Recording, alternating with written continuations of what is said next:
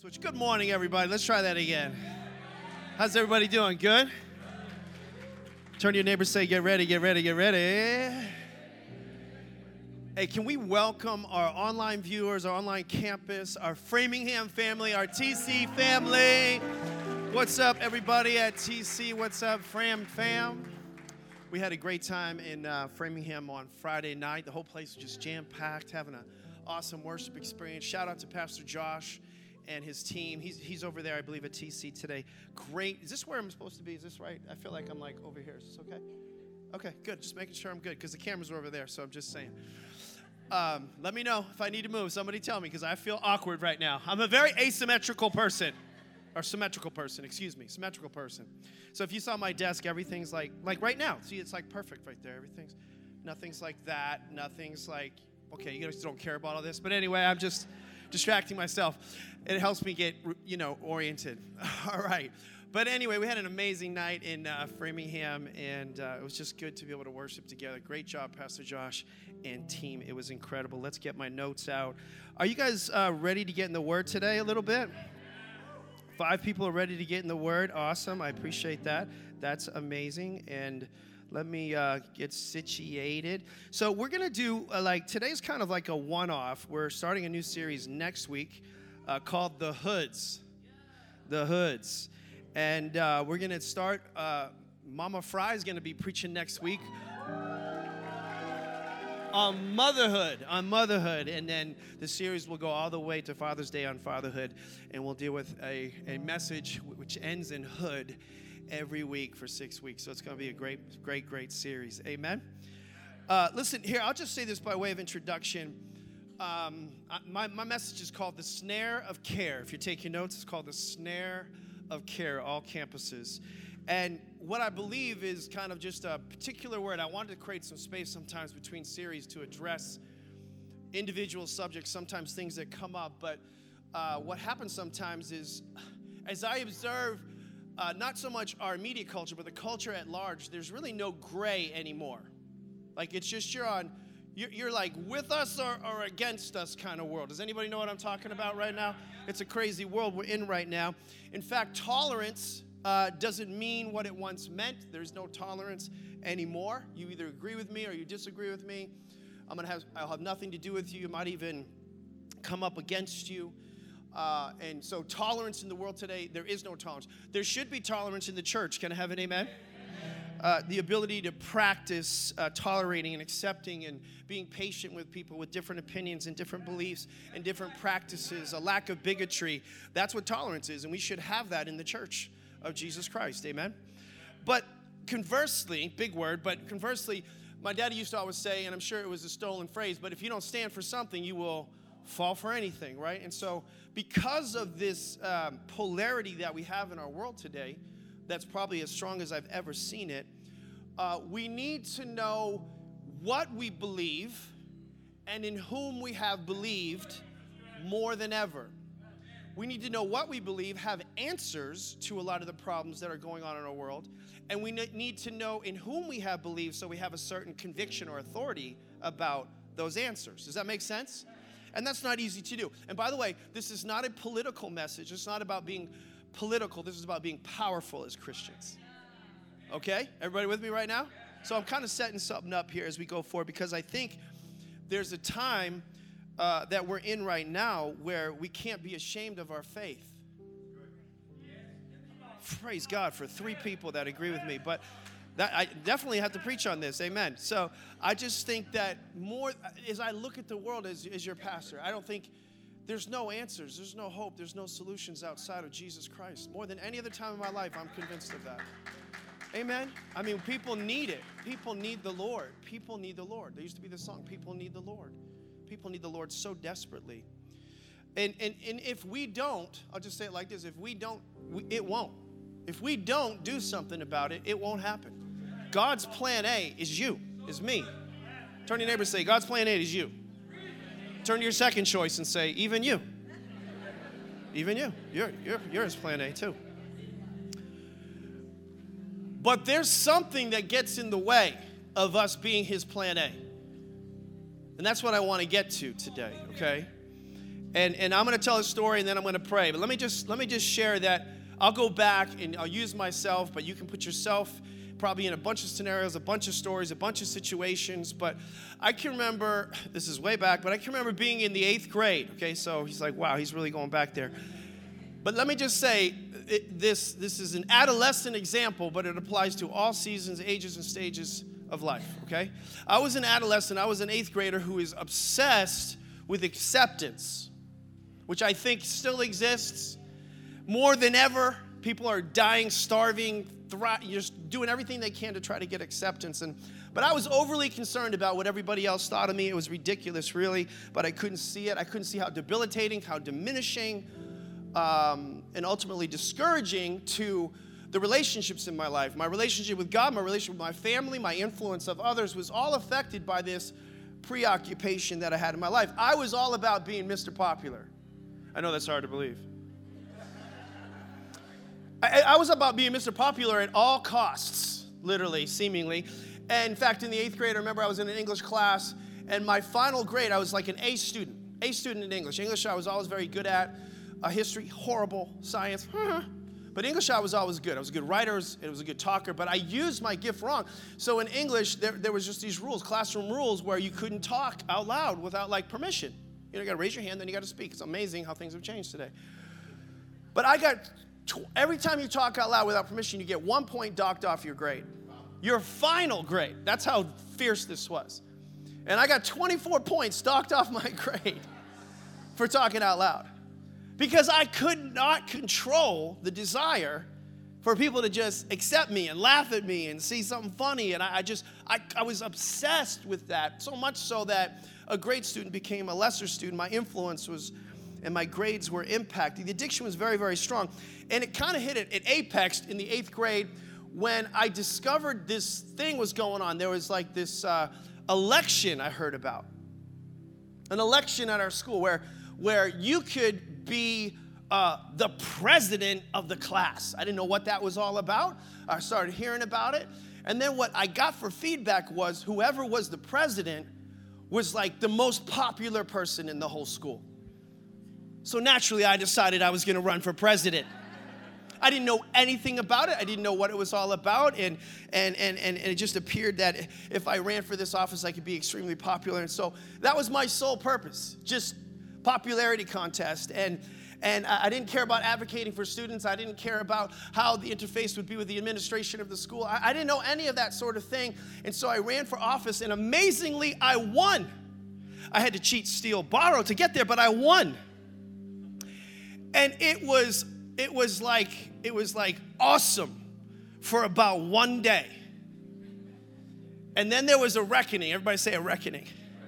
A reckoning came because I didn't realize this. I was not a public speaker at the time. In fact, one of my greatest fears would be in front of a lot of people and having to bring some kind of like speech of sorts. But I had to bring an acceptance speech as the president in front of the whole school and on top of that, you're supposed to invite your, the families of the school would come. And it was just this big thing. That's how I used to do it back then. But because of my fear of man, because of my fear of disapproval, I didn't even invite my own parents. So my parents, I didn't invite them, and but they found out about it. And I can remember I'm, I'm standing on the, on, on the platform like this, and I'm getting ready to bring my speech, and I walk up, and in the back of the room comes my mother and father through the back of the room. And I can just remember shame coming over me. In effect, I literally froze. I was just like, I can't believe it. And I could just see kind of like disappointment because, like, we had to find out about this from somebody else. We didn't find out about it from you. And that was a bad day. And, and, the next day, I had, to, I, had to, I had to be before the cabinet. And I was supposed to bring vision for the school. I, I, I suddenly realized the second day of reckoning was I had responsibilities and things that I had to do as the president. And it was a horrible day. I, I wasn't aware and, and I wasn't ready for that hit. But eventually I began to break free of this preoccupation, but not without some heavy revis, as I like to say, some surrender. And I just want to say that this isn't just an adolescent problem. In my mind, this is a huge problem in our world today, and it's affecting our influence on planet Earth as God's plan A. And so I'd like to pray. Would you join me as we pray?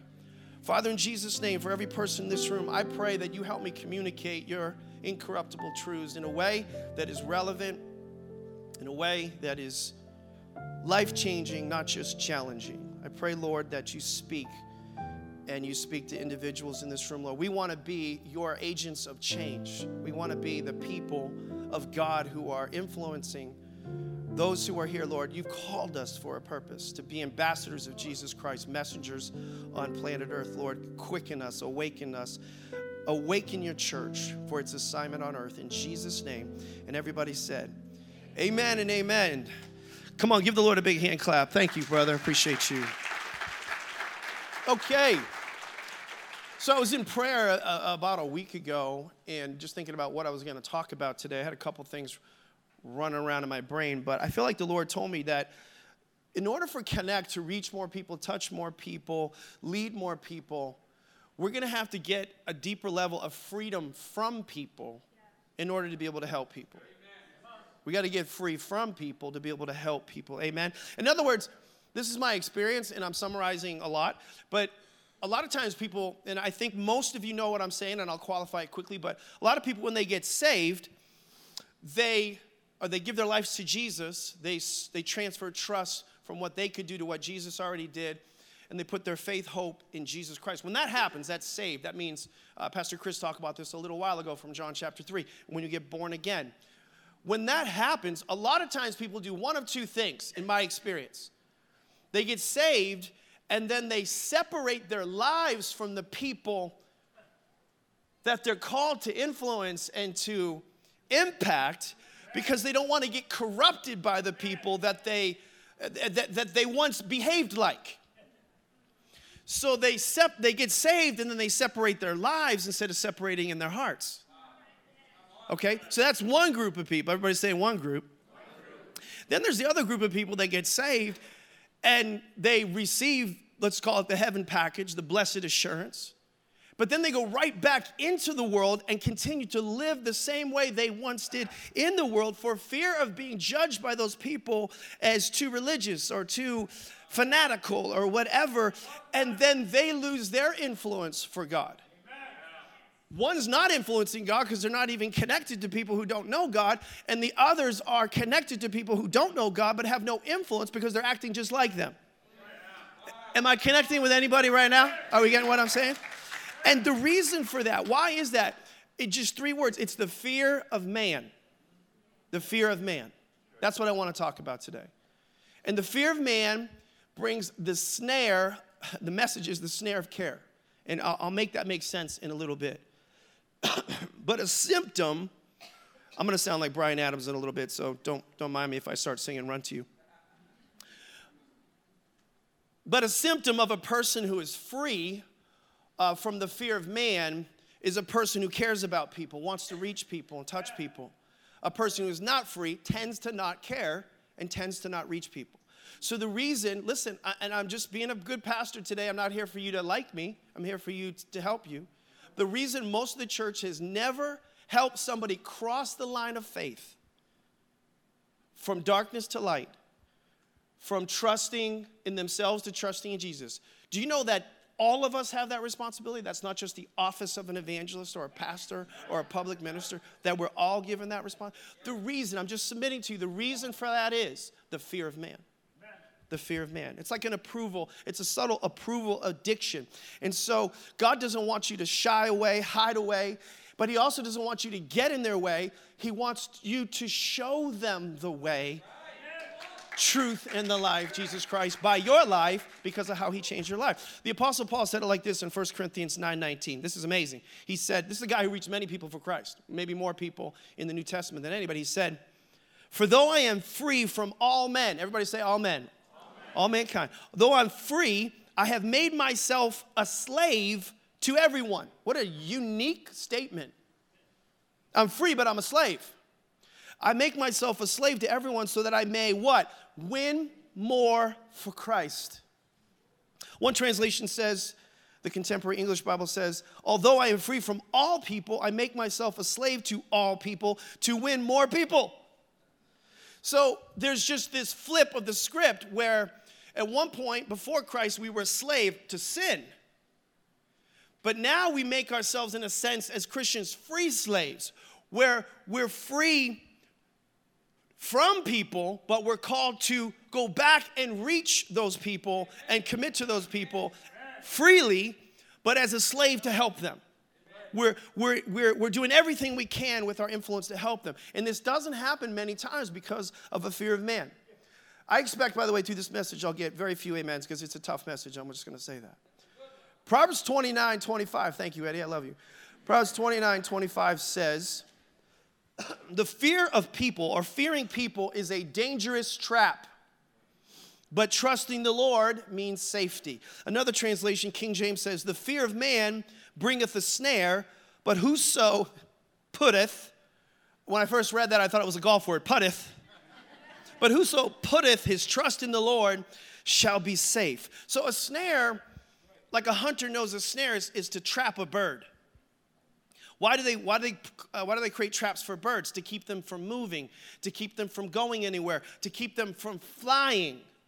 So a snare, the enemy uses the fear of man to keep you from, from moving forward, from, from impacting others.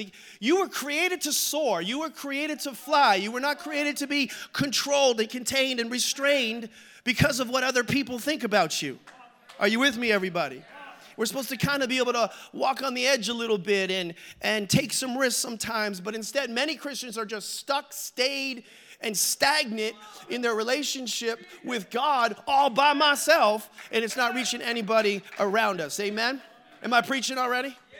Okay, so here's our big idea if you're taking notes. The fear of man not only brings us snare, but it makes it so you don't even care. I'm telling you, the thing that neutralizes the church from being the compassion agent that it is called to be is this problem of the fear of man. Or you could call it approval addiction if you want to give some modern vernacular to it. That's what happened to me in the eighth grade. I didn't, the fear of man kept me from inviting my parents because I was embarrassed. The fear of man kept me from responsibility of, for other people in my role as a class president. And you see, sometimes you do this, not just, it's just not me. We all do this. Sometimes we don't pray for somebody that the Holy Spirit prompts you to, or you don't even hear the Holy Spirit's prompting anymore because you've done it so long, the volume is turned down so low you can't hear him anymore. But let's just say you do, and then you don't, it's because you're concerned about what somebody else is going to think about you, or somebody around you is going to think about you. Are you with me, everybody? One time I was at, I used to work out at this gym in Natick. Shout out to MetFit. And uh, if I was closer, I'd still be there. Fan weather friend. But anyway, 40 minute drive, shut up.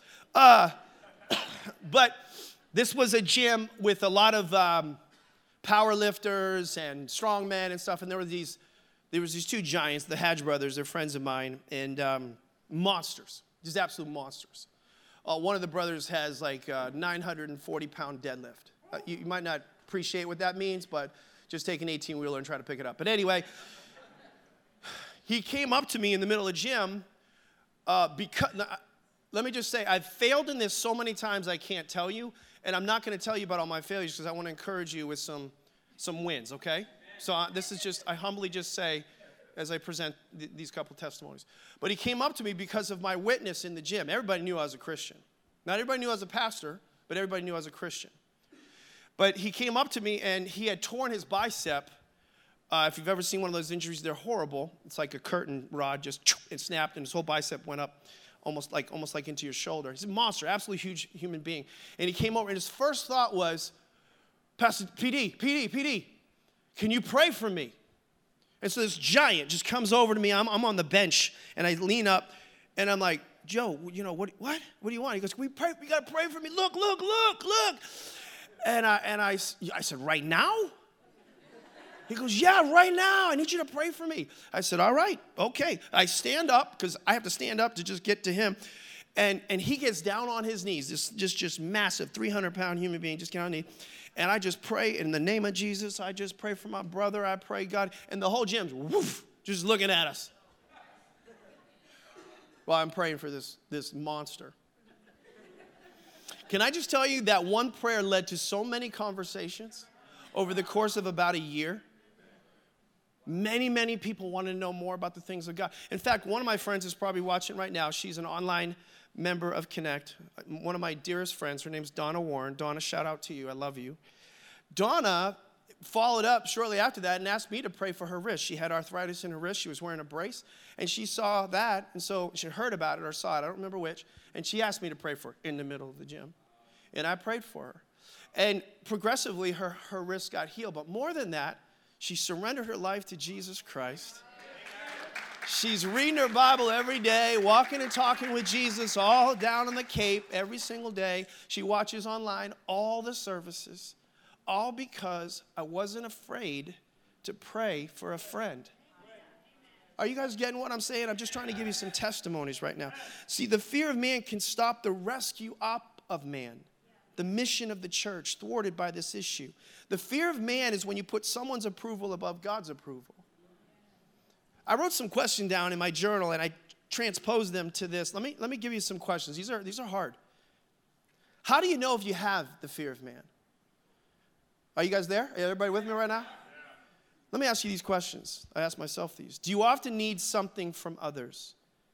Do you crave compliments? Are you ever afraid that you might be exposed as an impostor? Bless you. Bless you again.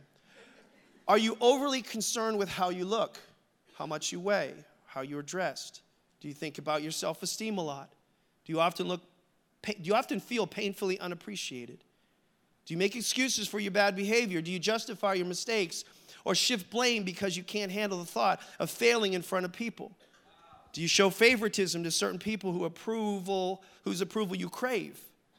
Are you overly committed? Do you have a hard time saying no? So you say yes to everything. If you say no, then you'd be letting them down and that would cost their approval. Do you get easily embarrassed? Is anyone here easily embarrassed? The rest of you, I want you to come up here and preach, okay? Look at all the hands flying now. Look at all the hands flying now. Okay, all right. Do you compare yourself to others and feel good when you win and envious when you lose? See, I could go on with different questions, but the point is the fear of man is a constant desire, a lust to be noticed, to be approved, to matter to someone, but not the right someone. The problem is when you fear something or someone in particular, it ultimately results in disobedience and listen, missed opportunities. If I hadn't said yes, what would have happened? Donna wouldn't be, Donna wouldn't be in, in, in relationship with God right now. I guarantee you Donna's crying right now listening. I can just, and I can see her face. But it, it, robs you too. It robs you of the secure foundation and confidence that you have in your relationship with God because real esteem, real self worth comes from your creator, not from the created. See, God's looking down from heaven and He's saying, Why would you exchange fleeting approval for eternal approval from me? And He wants us to live for that eternal approval. So, what does it look like to be free? Write this down if you're taking notes. You need to walk in the authentic you. In, in, in, communication, as a communicator, one of the things that we say or we look for, especially when you're, you're on this side of experience, you've been there a while, is you're trying to help people find my voice. People need their voice. And I remember when I first started preaching, if you saw how it was in the beginning, it was comical, you know? I was trying to be somebody else. I was trying to be this guy. His guy's name was Larry Lee. Larry Lee was this prayer prophet, teacher uh, from Dallas, Texas, and he had this long flowing hair. And it looked like a fishtail in the back. And so when he preached, it would shake and the fishtail would go like that. And, and he'd always do that, you know, so that it would shake. And so then I'd preach bald as could be. And I'd be going like this, just thinking, you know, I got that, I got that. And people are like, what is he doing? Does he have Tourette's? Like, what's the matter with him? I'm like, I'm trying to be Larry Lee right now. Don't you know what I'm doing? I tried to be my dad. Nope, that didn't work. I tried to be this person or that person. I tried to be Chris Hodges. Well, a little bit of Chris Hodges ain't bad. You know, maybe I got a little bit of that me. But you got to be you. Can I have an amen out there? You got to do you. You got to do the thing that God created you to do. You can't be a second rate copy of a first rate you. You got to be who God created you to, to be. You don't wear somebody else's armor, somebody else's shoes. Like David, he modeled this for us in our lives. And what happens is many people, uh, it's like, a, think about the gym right now, it's like a guy who gets di- a dislocated arm. Many Christians have dislocated gifts. The gifts are attached to you, but they're dislocated because of fear of other people's approval. We're literally walking around with these powerful gifts attached to our spirit man, and they're not in use. They're attached, but they're dislocated because of the fear of man. Are you with me, somebody? And God wants to reattach your gifts and use you. Thank you, sweetheart. God wants to reattach and use your gifts for His glory. But you're gonna have to get over this problem. So, number two, you have to learn how to be comfortable with something. I'm gonna practice for you. If they don't put it up yet, if you did, I forgive you. But I can remember many years ago, everybody say, Praise the Lord. Praise the Lord. Technique. All right. I can remember when uh, we first started posting videos online, and uh, the first YouTube video went up, and I was honored. I was like, "Look at this! We got, we got Connect Church is on YouTube. Fire!" I was so excited, and then people started watching it. The views are going up, you know. And then one day I went back, and I look, and I saw something I'd never seen before. I saw one of these. I saw a single thumbs down, just one. And the thought that went through my head is, where does that guy live? I want to ask him some questions. I was so upset by this one thumb down. And if you're going to get over the fear of man, you're going to have to learn to live with the thumbs down once in a while, everybody. And not live for the thumbs up and the approval of other people. Galatians 1 says, Am I now trying to win the approval of human beings or of God? Am I trying to please people? If I were still, Paul speaking, trying to still please people, I would not be, look what happens. It cancels out my ability to care for, I would not be a servant of Christ. There were people all through the Bible, it says they loved God, but they but they wanted human praise more than the praises of God. John 12, 43. The approval of man, what it was never meant to be the meal, it was only meant to be the supplement to the meal. You don't live, the thing, the, the thing that really is supposed to satisfy is approval from God. It's just bonus that you get approval from somebody else. That's just the supplement, but that's never meant to be the meal. And guess that, guess what? Then the enemy tries to give you stimulants for the meal.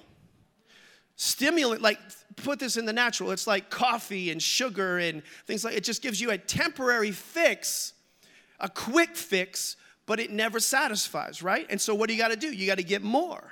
You got to get more of that quick fix. And literally, you got to get more likes, more in the social media realm, let's just say emojis and thumbs ups and hearts. And it's just these short term fixes.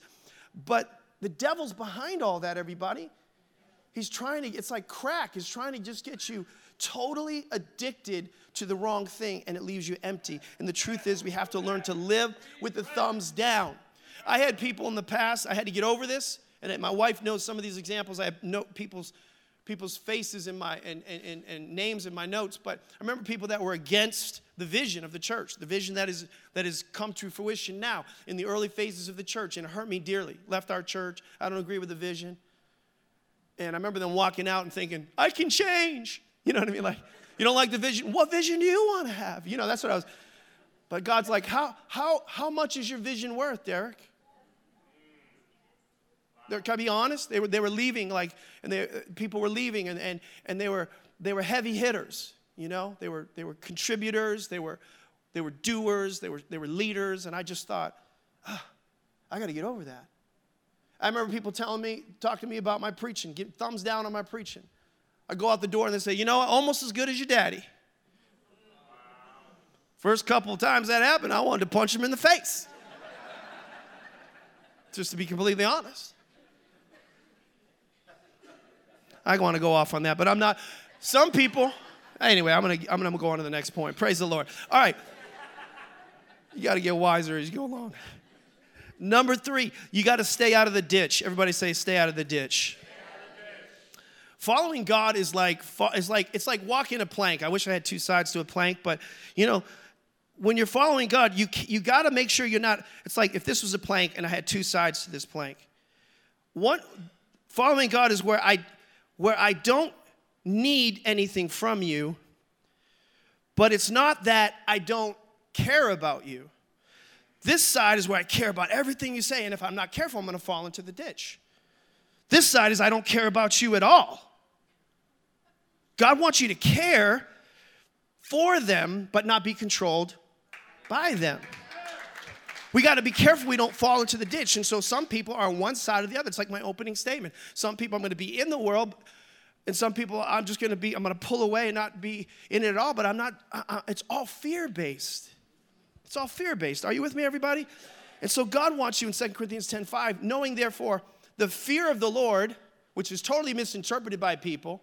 What's the fear of the Lord? The fear of the Lord is I'm afraid to live without His approval as primary in my life. I'm afraid not to be close to Him and anything to separate us. But when I know that, and I'm in relationship like that, the Bible says we persuade men.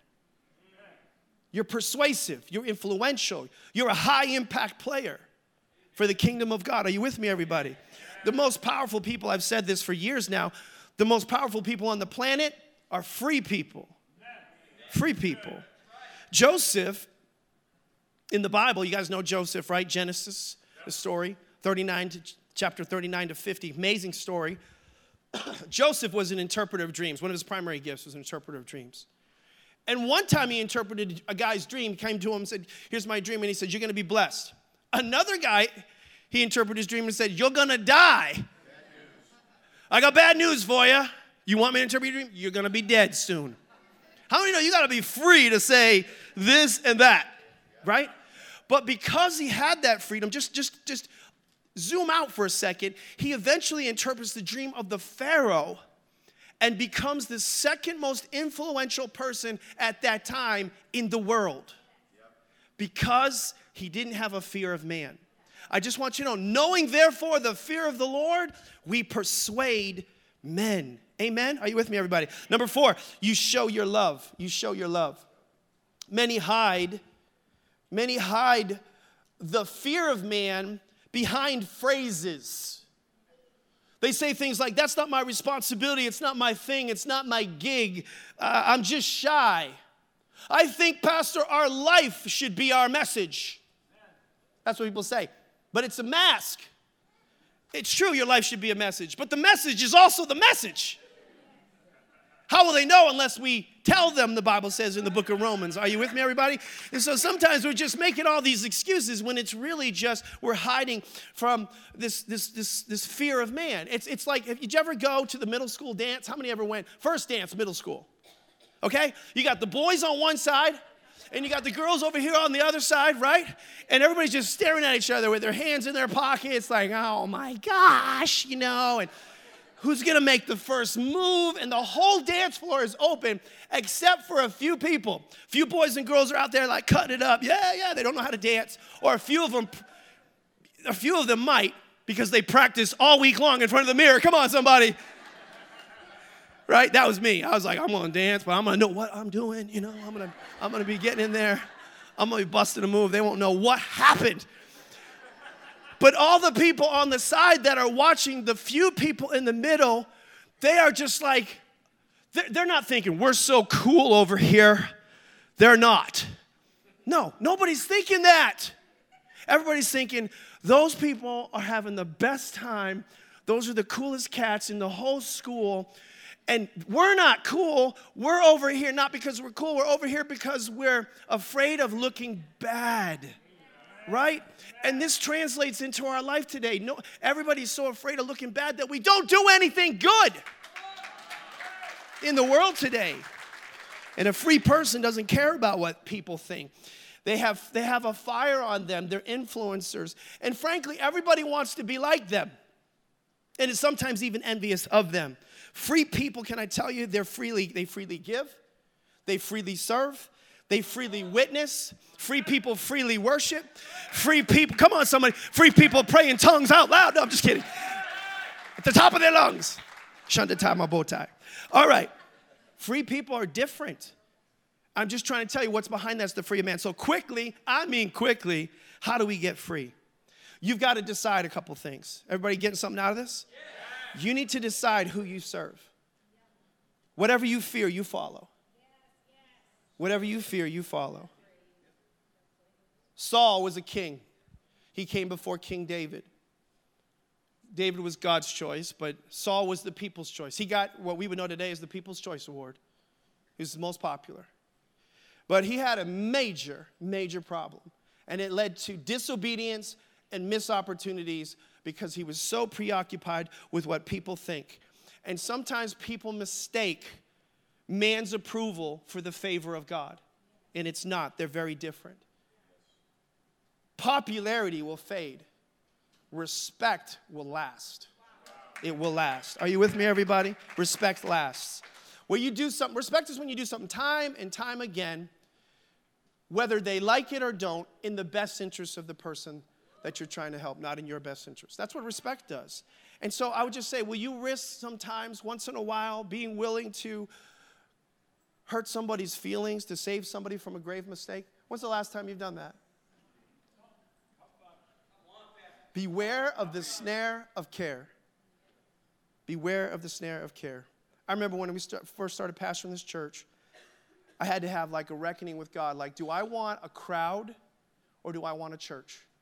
I had to separate what that was. Do I want a mob disguised as Christians in religious attire, or do I want a crowd of people who are being transformed by the incorruptible truths of Jesus Christ, led by godly examples? Which one do I want to have? Do I want a crowd or do I want a, church? And when we seek His approval, I believe favor falls. Favor falls. Here's another one. Number two, you need to confront the spirit of intimidation. Let me say it like this Satan is all, he can't create anything, but he can try to distort everything.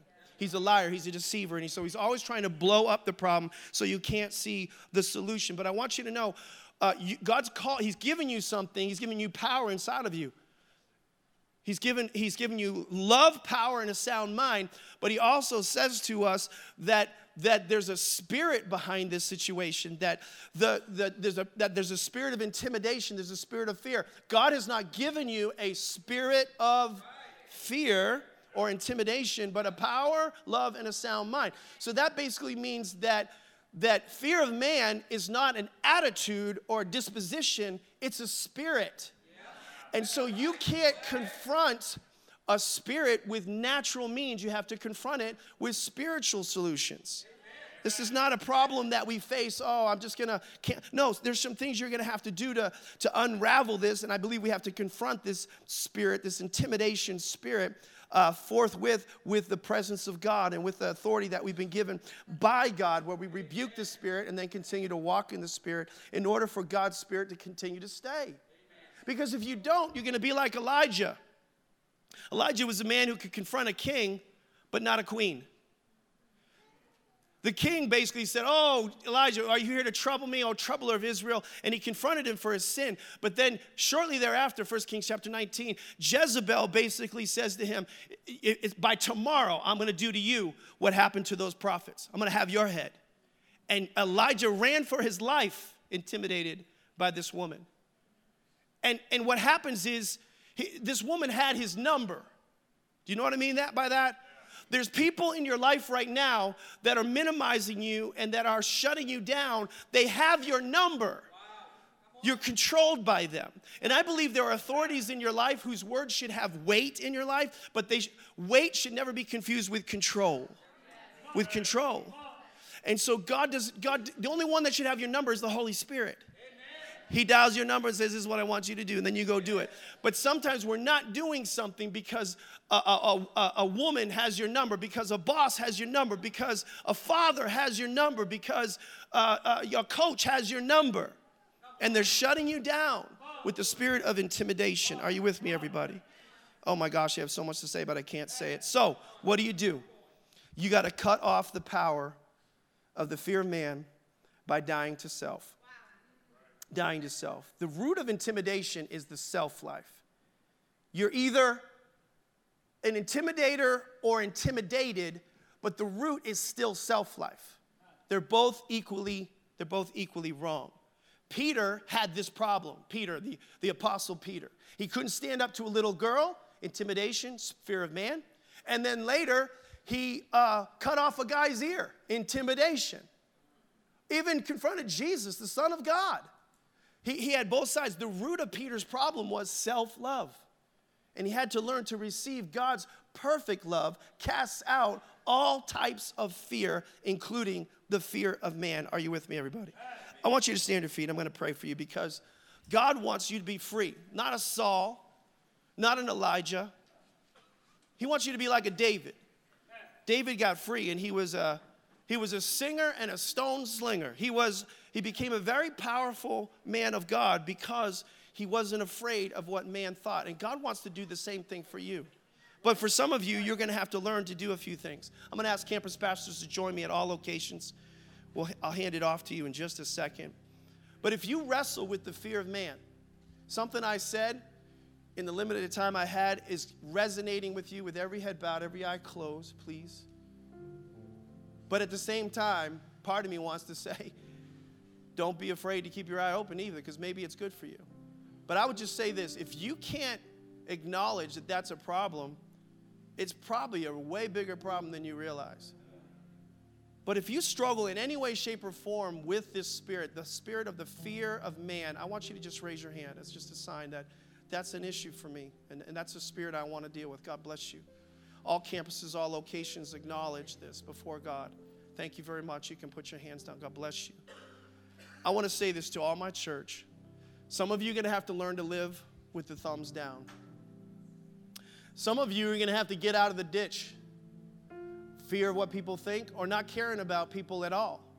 You got to get out of the ditch, everybody. And some of you need to decide are you going to fear God? Who are you going to serve? You going to, who you serve, you follow. Are you going to follow God's approval or man's approval? Some of you are going to need to die to self, where it's not about you, it's about others.